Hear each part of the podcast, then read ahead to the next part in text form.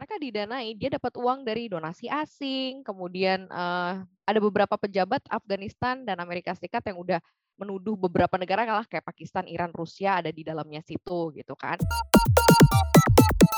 Ini yang menarik hmm. juga Mas Argun. Taliban ini bisa ngangkat ekonomi Afghanistan nggak? Soalnya kan Afghanistan yes. selama ini ekonominya kan ditopang sama bantuan asing. World Bank. Benar, benar, benar, benar. Nyokong hmm. banget. 75% dari belanja publik Afghanistan tuh semua dari World Bank. Nah, mereka menyatakan secara politik kemarin bahwa mereka siap membuka diri, siap membuka peradaban menjadi lebih maju lagi. Ya kita lihat, sepertinya uh, pimpinan pimpinan Taliban yang sekarang ini lebih terbuka pada modernisasi. Koneksi konten ekonomi seksi. Sobat Cuan, apa kabar? Ketemu lagi setiap hari Rabu seperti biasa ya. Ada koneksi konten ekonomi seksi.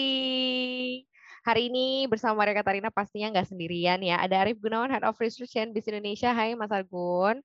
Sehat-sehat Mas Argun? Alhamdulillah sehat meskipun gadang nih. Hei, jadi papa curhat nih jadi papa gadang nih, papa begadang. Sama ada Ellen Gracia tadi udah ada cie tuh Ellen Gracia, anchor CNBC Indonesia. Hai El. Halo Kak Maria, Mas Argun. Yuk semangat yuk calon hey. sama Yay. papa gadang. semangat yuk yuk udah panjang nih pokoknya tinggal bentar lagi ya nunggu HPL. Oke, hari ini koneksi kita akan angkat uh, sebenarnya adalah satu pemberitaan yang banyak banget sebenarnya di media sosial ya nggak sih? Mungkin selain mungkin tentang COVID lah, tentang PPKM lah, atau tentang makanan kita hari-hari lah, soal bursa lah, soal indeks lah, soal inilah, soal itu, ada satu yang memang lagi bergejolak lagi nih di sisi yang lain gitu ya, pemberitaan yang bergejolak kayak itu mengenai Taliban di Afghanistan gitu. Dan ini menjadi isu ekonomi sebenarnya yang seru ya buat dibahas ya Mas Argun ya. Hmm. Selain karena memang uh, kalau kita lihat sejarahnya Taliban sudah pernah menguasai Afghanistan dulu tahun 96 ya sampai tahun 2001 terus kemudian ada intervensi Amerika di sana dan sekarang Amerika kemarin kan katanya pesawat terakhirnya udah cabut tuh dari Afghanistan hmm. dan ya itu uh, dari sisi Talibannya mereka justru merayakan sisi kemenangan gitu. Jadi Adi ada ada ada ada momentum. Nah sebenarnya apa sih yang bisa kita soroti? Kan kemarin banyak banget pemberitaan nih yang masuk mungkin Ellen juga kayak apa ya iya. mungkin juga baca ya. Sampai presiden Afghanistannya aja melarikan diri ibaratnya ya. Mm-mm. Bahasanya melarikan benar. diri atau apa sih sebenarnya? Kayaknya tega Taliban banget. Ya. itu sepowerful itu gitu loh. Itu yang mungkin jadi pertanyaannya gitu. Mm-mm. Apa iya mas? Ya kalau melihat kenyataan memang Taliban itu kecil, uh, maksudnya dia itu tidak punya kekuatan militer yang kuat, tidak punya tank, tidak punya pesawat hmm. tempur apalagi ya kan. Mereka hanya punya milisi masyarakat atau orang-orang yang hmm. bergerilya dan sangat loyal. Dan kalau dalam teori perang itu biasanya moral tentara itu uh, memberikan kontribusi 50% gitu. 50 persennya baru kemudian uh, alutsista. Jadi moral itu hmm. penting. Nah, mereka punya itu, tetapi Eh, ketika diserang sama Amerika Serikat ya kalah dan kemudian mereka menggunakan keunggulan kontur wilayah Afghanistan untuk bersembunyi gerilya. Nah makanya hmm. puluhan tahun Amerika ada di sana tuh nggak berhasil membunuh semua milisi ini gitu karena mereka ya tuh Afghanistan tuh konturnya berbukit-bukit kemudian uh, cuacanya ekstrim dingin banget mm. panas banget makanya ya memang agak susah untuk untuk invasi atau untuk disisir satu persatu. Makanya kan ada yang bilang bahwa Afghanistan itu tomb of imperium gitu. Jadi kayak apa namanya kuburan dari para uh, penguasa penguasa dunia. Jadi kalau dulu kan ada Rusia tuh Rusia hmm. masuk Afghanistan ya dua tahun kemudian dia cabut gitu. Uh, dia punya pemilihan boneka uh, umurnya hanya dua tahun. Uh, hmm. Di sisi lain sebelumnya juga Inggris pernah menjajah Afghanistan juga uh, cabut juga gagal karena faktor geografi ini. Padahal, Kalau berarti nah, sekarang ini hmm? cabutnya Amerika berarti apa? Emang dirasa sudah cukupkah dengan kurun waktu 20 tahun ini menurut Amerika ya, Serikat? lama banget ya dari era hmm. Presiden George Bush ya sebenarnya ya. Atau sebelumnya hmm. lagi? Iya, George Bush itu uh, mulainya. Kalau sebelumnya George Bush mereka malah mendukung Afghanistan untuk perang melawan Soviet. kan. Taliban, Soviet. Hmm. Ya, Tali- Taliban dulu didanai oleh ini agen-agen CIA untuk Ya, ya, ya. menyerang Soviet. Saat itu emang persaingan di Afghanistan lebih pada kekuatan eh, hegemoni antara Barat, Amerika dan eh, Soviet dan atau sekarang eh, Rusia. Mhm. Nah sekarang kondisinya sudah berubah. Amerika menyatakan mundur karena memang perangnya di sana itu sangat costly. Kalau tidak salah itu kemarin saya sempat membaca ada ulasan rata-rata itu bisa eh, 40-an triliun per hari itu dikeluarkan untuk membiayai perang di Afghanistan. Bayangkan selama 20 tahun 40 triliun itu mengucur untuk eh, deployment pasukan yang jumlahnya ribuan, eh, repa- apa namanya maintenance alat alut alutsista, kemudian Hmm. belum lagi untuk membayar tentara-tentara Afghanistan yang di ini yang di apa namanya dididik oleh Amerika untuk menjaga negaranya dari pemerintahan siapa itu dulu Hamid Karzai kemudian presiden selanjutnya yang kabur. Itu kan tentaranya juga ribuan dibiayai oleh Amerika dan kabarnya ribuan itu hanya ghost army. Hmm. jadi itu tentara tidak ada beneran cuma ada di atas kertas duitnya ke mana ya ditilep sama eh, petinggi-petingginya. Nama-namanya tuh nggak ada sebenarnya. Ketika Taliban kembali yang dilawan cuma sebenarnya mungkin hanya ratusan tentara gitu Kata Amerika boncos juga nih gue gitu ya. Kayak Iya. lumayan juga. Iya. dan dulu kan US. tujuannya tujuannya Amerika nyerang Afghanistan itu kan karena Al Qaeda Al Qaeda Ya, udah O- Osama bin Laden dulu zaman sama dulu. Bin Laden Mhm. Nah, Osama udah eh, tewas di serangan Pakistan, ya sudah eh, Afghanistan dinilai sudah tidak terlalu urgen lagi untuk ya diduduki gitu oleh Amerika.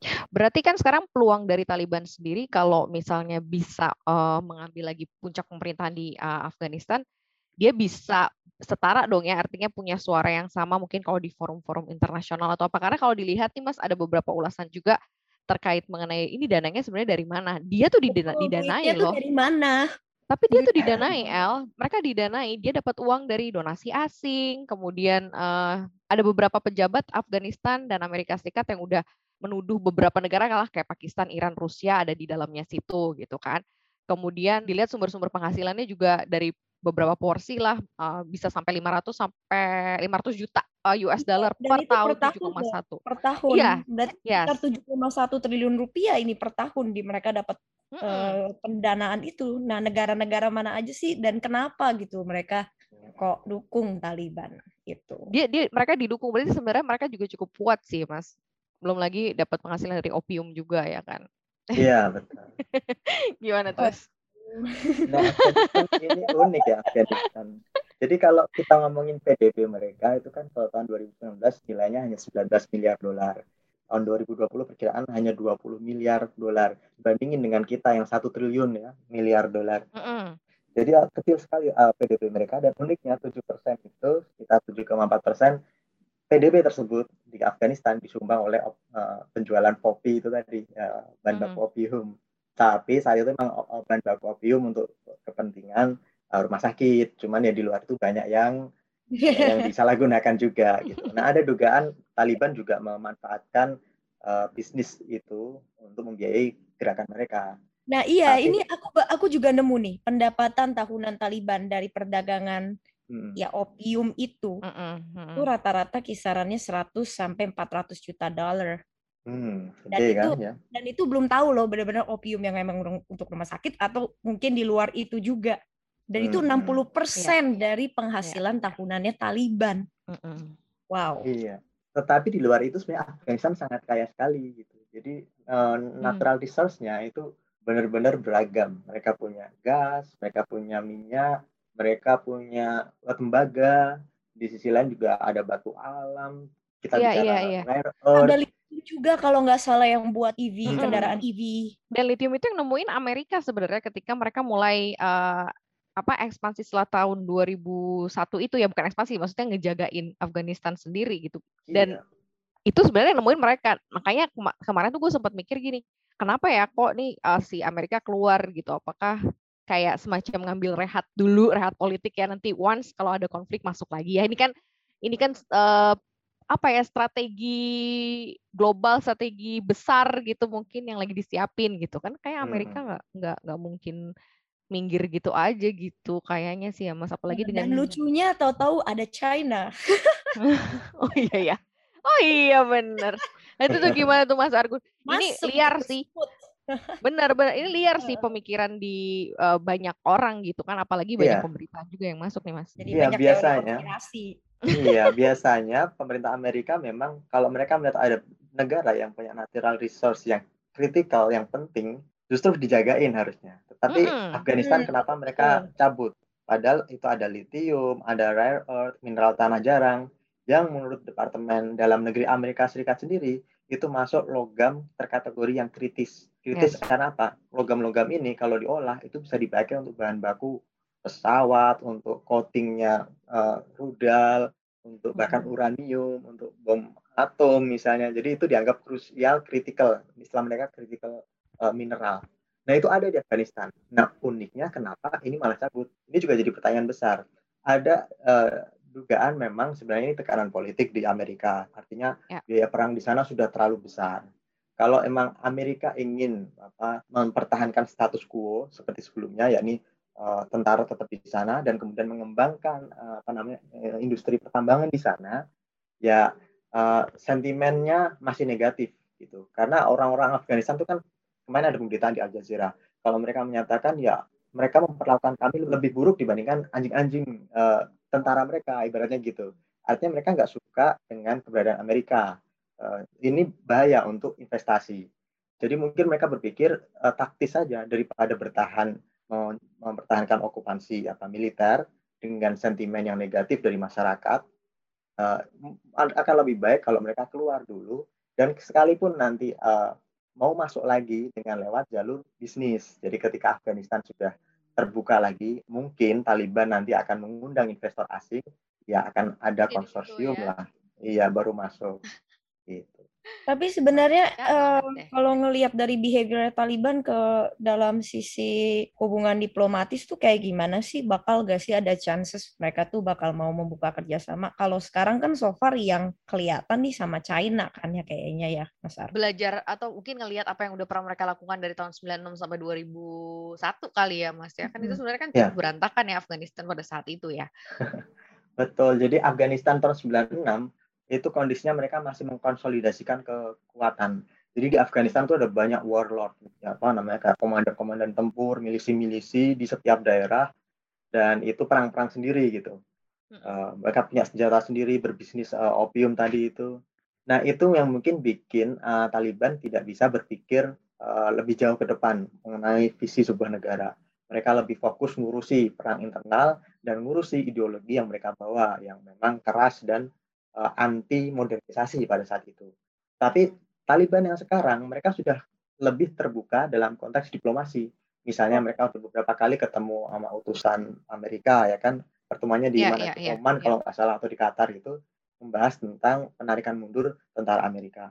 Juga sudah ketemu pejabat eh, Cina tadi seperti disinggung sama Ellen dan itu benar dan itu ada indikasi bahwa Cina siap berinvestasi lebih besar di sektor rare earth di eh, Afghanistan dan ini krusial atau strategis buat China karena China saat ini menguasai 87% eh, tanah jarang atau rare earth yang ada di bumi.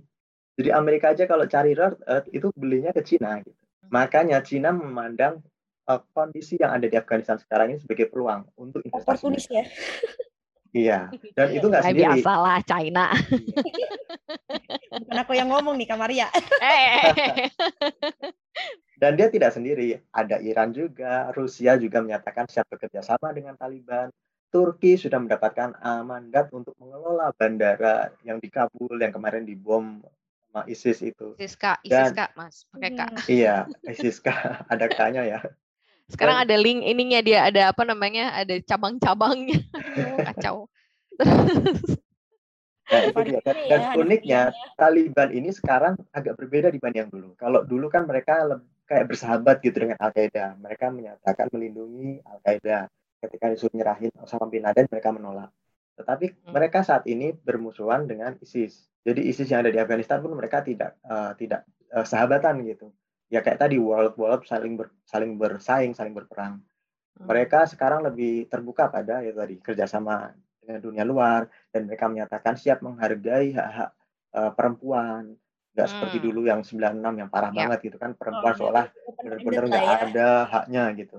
Hmm. Nah mereka menyatakan secara politik kemarin bahwa mereka siap membuka diri, siap membuka peradaban menjadi lebih maju lagi. Ya kita lihat sepertinya uh, pimpinan pimpinan Taliban yang sekarang ini lebih terbuka pada modernisasi dan mereka juga mungkin berpikirnya lebih ke pragmatis, lebih taktis gitu. Makanya ketika uh, Amerika keluar menarik mundur, mereka nggak nyerang gitu. Padahal kalau mereka mau membangun apa ya semangat nasionalisme jihad dan lain-lain gitu ya, itu kan harusnya serang aja mau mundur gitu. Ternyata mereka enggak. Ya udah silakan Anda mundur keluar. Saya di sini aja jaga-jaga. Bahkan mereka bikin checkpoint untuk ngebantuin gitu.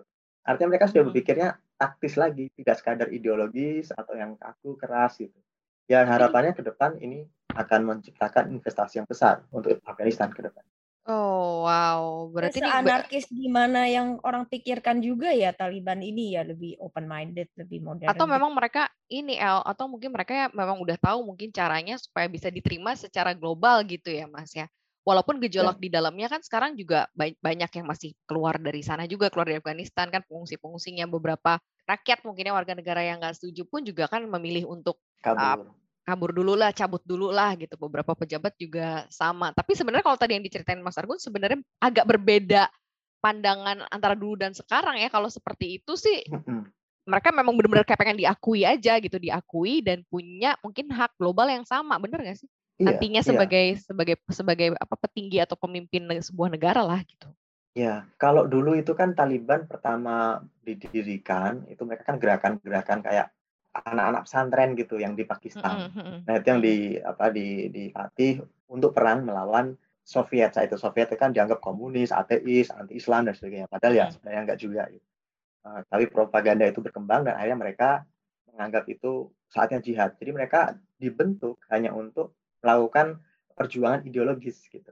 Mm-hmm. Tapi sekarang ketika perang 20 tahun, saya pikir mereka sudah memiliki generasi-generasi muda yang sudah berpikir lebih luas kemarin kalau kita lihat juru bicaranya Taliban itu kan bahasa Inggrisnya fasih banget. Iya, parah banget, parah banget. Ya. ya, nah saya aja kalah. Well gitu, educated gitu, well educatednya jelas ya. banget gitu, Mas. Nah ini dia ya. berarti ini udah Taliban 2.0 ya berarti ibaratnya ya. not the same Taliban yang dulu mungkin orang-orang pikirkan gitu. This is the new Taliban. Iya, ya, aku yang dulu bukan aku yang sekarang. Gitu. Iya benar. Sepertinya begitu. Karena sekarang gini, kalau dulu komunis dianggap uh, anti Islam gitu ya, anti anti masyarakat Afghanistan sehingga uh-huh. Rusia dihajar atau diperangi. Sekarang China kan juga maaf komunis juga, tapi kan bukan berarti semua komunis anti agama kan gitu kan. Dan mereka uh-huh. sekarang paham dengan itu. Dan mereka membuka, mereka berkunjung ke China, ketemu dengan pembinaan di China dan itu menunjukkan bahwa Taliban sudah berpikir lebih modern, bukan lagi kayak kata dalam tempurung gitu.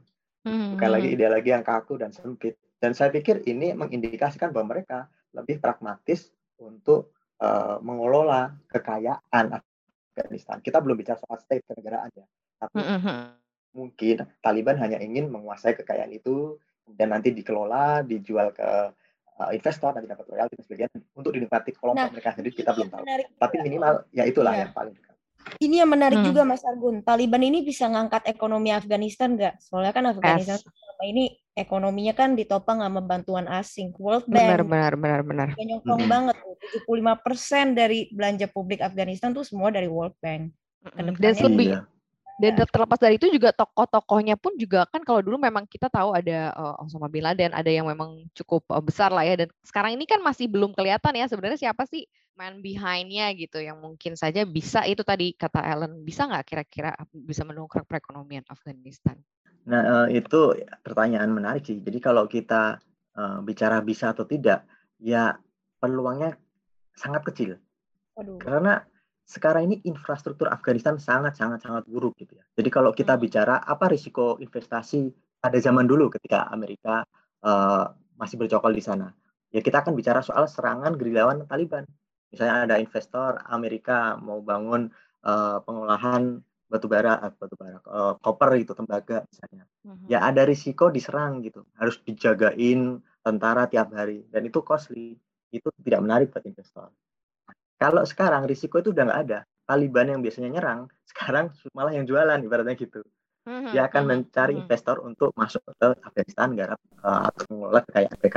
Tetapi problemnya kontur Afghanistan tadi yang gunung-gunung itu susah untuk di eh, dibangun infrastrukturnya.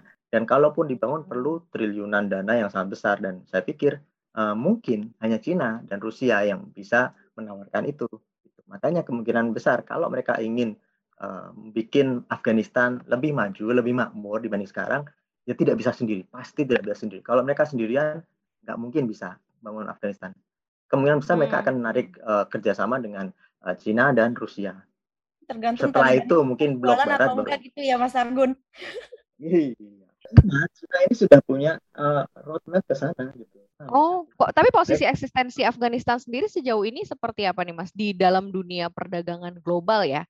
Artinya karena Hmm. mereka kan banyak kan dapat bantuan ya, berarti benar-benar sama sekali eh, belum mengoptimalkan. sendiri. Yes. Heeh. Gitu. Walaupun kita memang Indonesia pun juga sama mungkin ya masih masih ada masih ada asing ya, tapi kita masih ada sedikit banyak kita masih punya lah eh, penghasilan dari apa yang kita kelola gitu. Nah ini ini seperti apa nih sejauh ini kalau Afghanistan di tengah eh, perdagangan secara global nih Mas?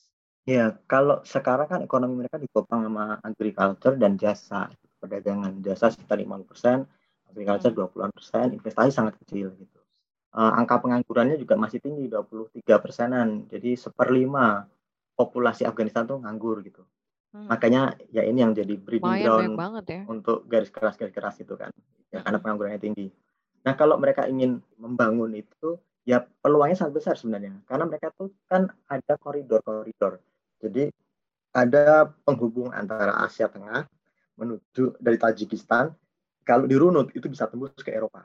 Hmm. Itu bisa potensi perdagangan jalur, kayak semacam jalur sutra. Belum lagi kita bicara perbatasan dia dengan eh, India. Itu ada eh, apa namanya konektivitas tapi lewat udara. Jadi Ya, ada ya, ya. bandara yang menghubungkan India dan eh, Afghanistan secara langsung. Karena kontur di situ gunung-gunung agak susah kalau bangun jalan darat. Mhm. Dan Mhm. eh, Pakistan pasti. Pakistan berbatasan langsung dan mereka punya hubungan dagang paling erat. Iran juga punya eh, jalur ke Afghanistan. Jadi Afghanistan ini perlintasan. Kalau kita bicara soal mar- eh, maritim, ya tidak mungkin karena mereka landlocked country, nggak ada laut di sana.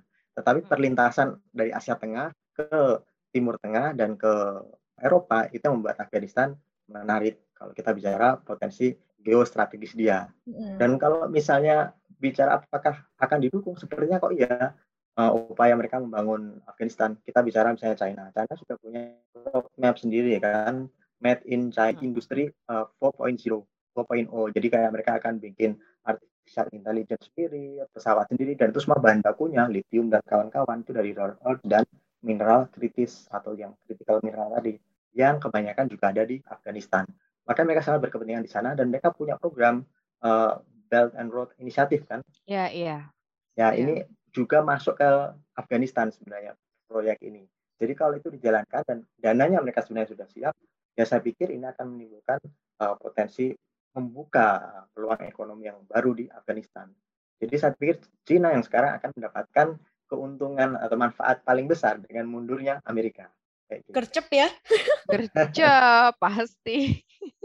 Berarti ini memang udah dilihat sama negara-negara maju lain ya bahwa ya udah gitu. Jadi kemungkinan besar pun nanti Taliban menguasai Afghanistan pada saat ini pun jadi kemungkinan bisa bisa saja terjadi gitu ya Mas ya.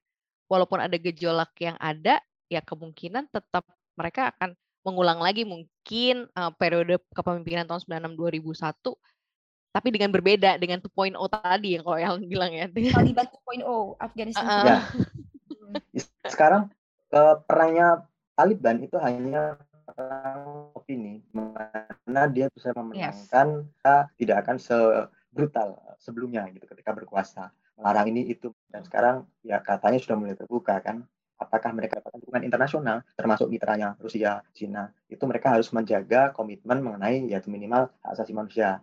Karena Rusia juga sudah menyatakan mereka akan bekerja sama dengan pemerintahan Taliban dengan catatan Mm. ya eh, kebijakan mereka tidak represif yang seperti sebelumnya. Kalau memang eh, itu yang har- harga yang harus dibayar, saya pikir Taliban bayarkan aja. Buat mereka, oh berarti saya harus bersikap jadi good boy dalam arti nggak lagi bikin aturan-aturan yang men- nge- mengekang masyarakat Afghanistan. Oke siap, demi apa? Demi triliun dolar uh, investasi dan demi apa? Demi dukungan dari rakyat Afghanistan. Rakyat Afghanistan Oh, udah ujung-ujungnya capek duit ya. perang gitu, ya. Warlord warlord perang. Jadi ketika mereka ada penguasa yang bisa menjanjikan stabilitas, ya akan mereka terima. Dan Taliban eh, selangkah lagi bisa menjadi posi- mendapatkan posisi itu kalau dia bisa menunjukkan bahwa kebijakannya lebih moderat dibandingkan yang Hmm. tahun 96. Dikit nih Mas, dikit. Indonesia bakal kecipratan apa ya kira-kira ya? Kalau bicara efek ke global, eh, pasar global jelas IHSG dan kawan-kawan nggak kena pengaruh ya, Dow Jones dan kawan-kawan nggak ada efeknya dari eh, eh, kasus di Afghanistan, penarikan mundur Amerika.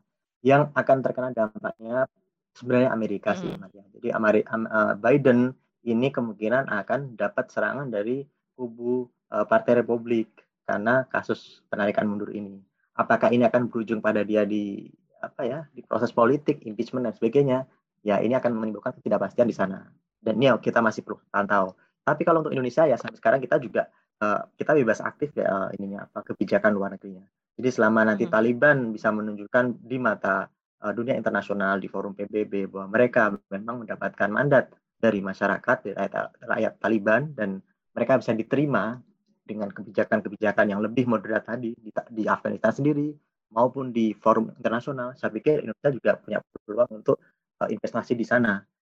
Kalau kita bicara perusahaan-perusahaan kita, kan ada tuh Medco misalnya, dia itu investasi ke dulu pernah di Libya itu pernah.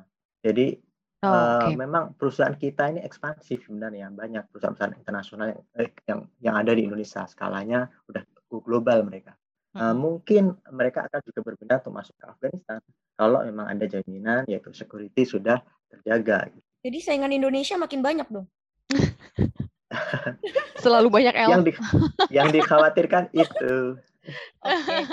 karena gini, eh, litiumnya litiumnya Afghanistan itu setara dengan Bolivia. Bolivia itu kan eh, salah satu peng- penghasil utama litium di dunia.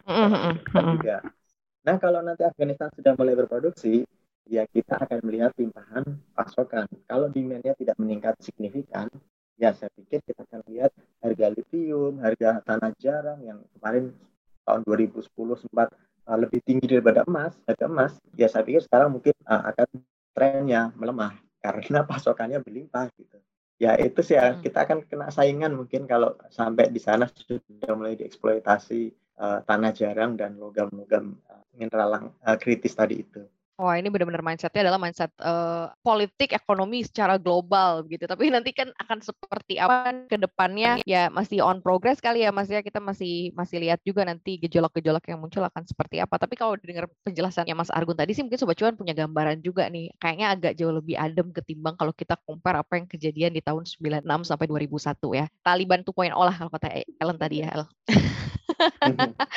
Thank you banget nih Sobat Cuan sudah dengerin koneksi gak berasa ya 30 menit tuh lewat gitu aja gitu. Kalau ngobrolnya ngobrol yang asik. Terutama nih kita agak rehat sedikit sih nggak ngomongin covid tapi kita ngomongin hal yang lain gitu yang mungkin bisa menambah edukasinya Sobat Cuan. Thank you banget ya Mas Argun. Ellen thank you ya Sama-sama. udah ngobrol-ngobrol ya udah diskusi thank you banget dan pastinya kita bisa dengerin cuap-cuap cuan di mana nih El Di podcast Spotify, terus juga di Apple Podcast, dan jangan lupa ya, follow terus Instagram di @cuap underscore cuan, dan juga ada YouTube di cuap cuap cuan. Mantap. Jangan lupa di-subscribe ya. Dan untuk dapat detail informasi juga seputar dunia bisnis investasi, silakan saja mampir ke www.cnbcindonesia.com. Thank you Sobat Cuan. Mari Katarina pamit. Argun pamit. Ellen pamit, see you. See you. Dadah. Bye. Sehat-sehat Sobat Cuan. Thank you.